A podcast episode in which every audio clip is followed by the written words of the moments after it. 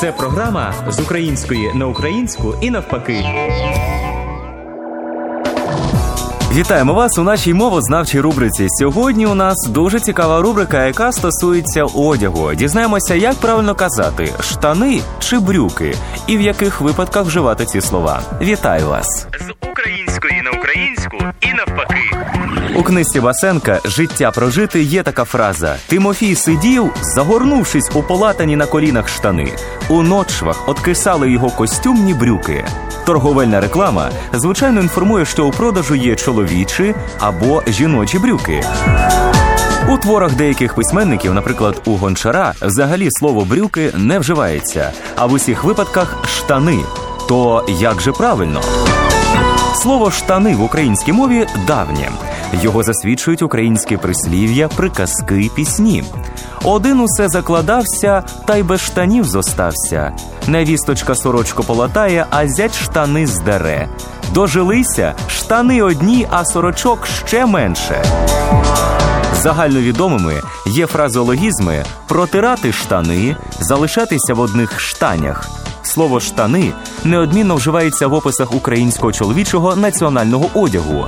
Тисячами збивалися вони, чумаки, весною біля Бориславської переправи зі своїми рипучими мажарами в полотняних штанях та сорочках. Олесь Гончар. Слово штани широко побутує в сучасній українській художній літературі. Переважає думка, що воно тюркського походження. Дехто пов'язує слово штани з італійським сутана або зближує його із словом стегно. Одна річ етимологія, походження назви, а інша пояснення, що ця назва означає. Так, скажімо, сучасний словник української мови подає таке тлумачення: штани це одяг, який має дві довгі або короткі холоші і закриває нижню частину тулуба та ноги. Час вносить корективи у будь-які тлумачення, бо в процесі суспільного розвитку виникають нові поняття, а основне завдання мови виражати ці поняття. Нові слова з'являються із настійної потреби щось назвати. Одяг змінюється за фасоном, способом виготовлення і за призначенням. Це впливає і на семантику слів, які виступають назвами одягу. Виникають нові найменування, наприклад, шаровари, рейтузи, панталони, галіфе, брюки тощо. У цьому ряду можна відзначити і спільне поняття, що об'єднує їх як різновид одягу. В текстильній промисловості, наприклад, на етикетках і ярликах переважила назва брюки. І чому тепер часто це слово тлумачиться як один із видів штанів? Чи справді це так? І як бути у цьому разі із сучасними техасами, джинсами, бананами тощо? Це вид штанів чи брюк? З української на українську і навпаки. Отже, слово брюки в етимологічних словниках кваліфікується як запозичення у 16 столітті з голландської мови, де воно означало широкі матроські штани з парусини. Пов'язують його також із назвою міста Брюгге.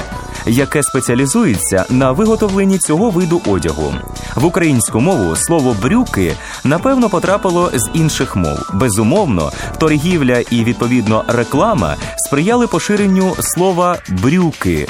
Воно прийшло в українську мову як позначення промислового виробу, тоді як слово штани початково пов'язується із побутовим виготовленням одягу. Отже, сказати, що брюки це вид штанів, було б занадто категорично. Це швидше синонім до слова штани, який має певну сферу вживання. Слова штани і брюки мають свої шляхи в українській мові. Ці шляхи в одних точках перетинаються, а в інших ідуть поряд чи в інших розходяться. Зокрема, назва спіднього одягу пов'язується лише зі словом штани, і тут аж ніяк недоречне брюки. У деяких давніх словниках знаходимо такі тлумачення: сподні нижні штани, брюки це назва тільки верхнього одягу. Отже, кожна із назв має свою сферу застосовування. Запам'ятайте. З української на українську навпаки.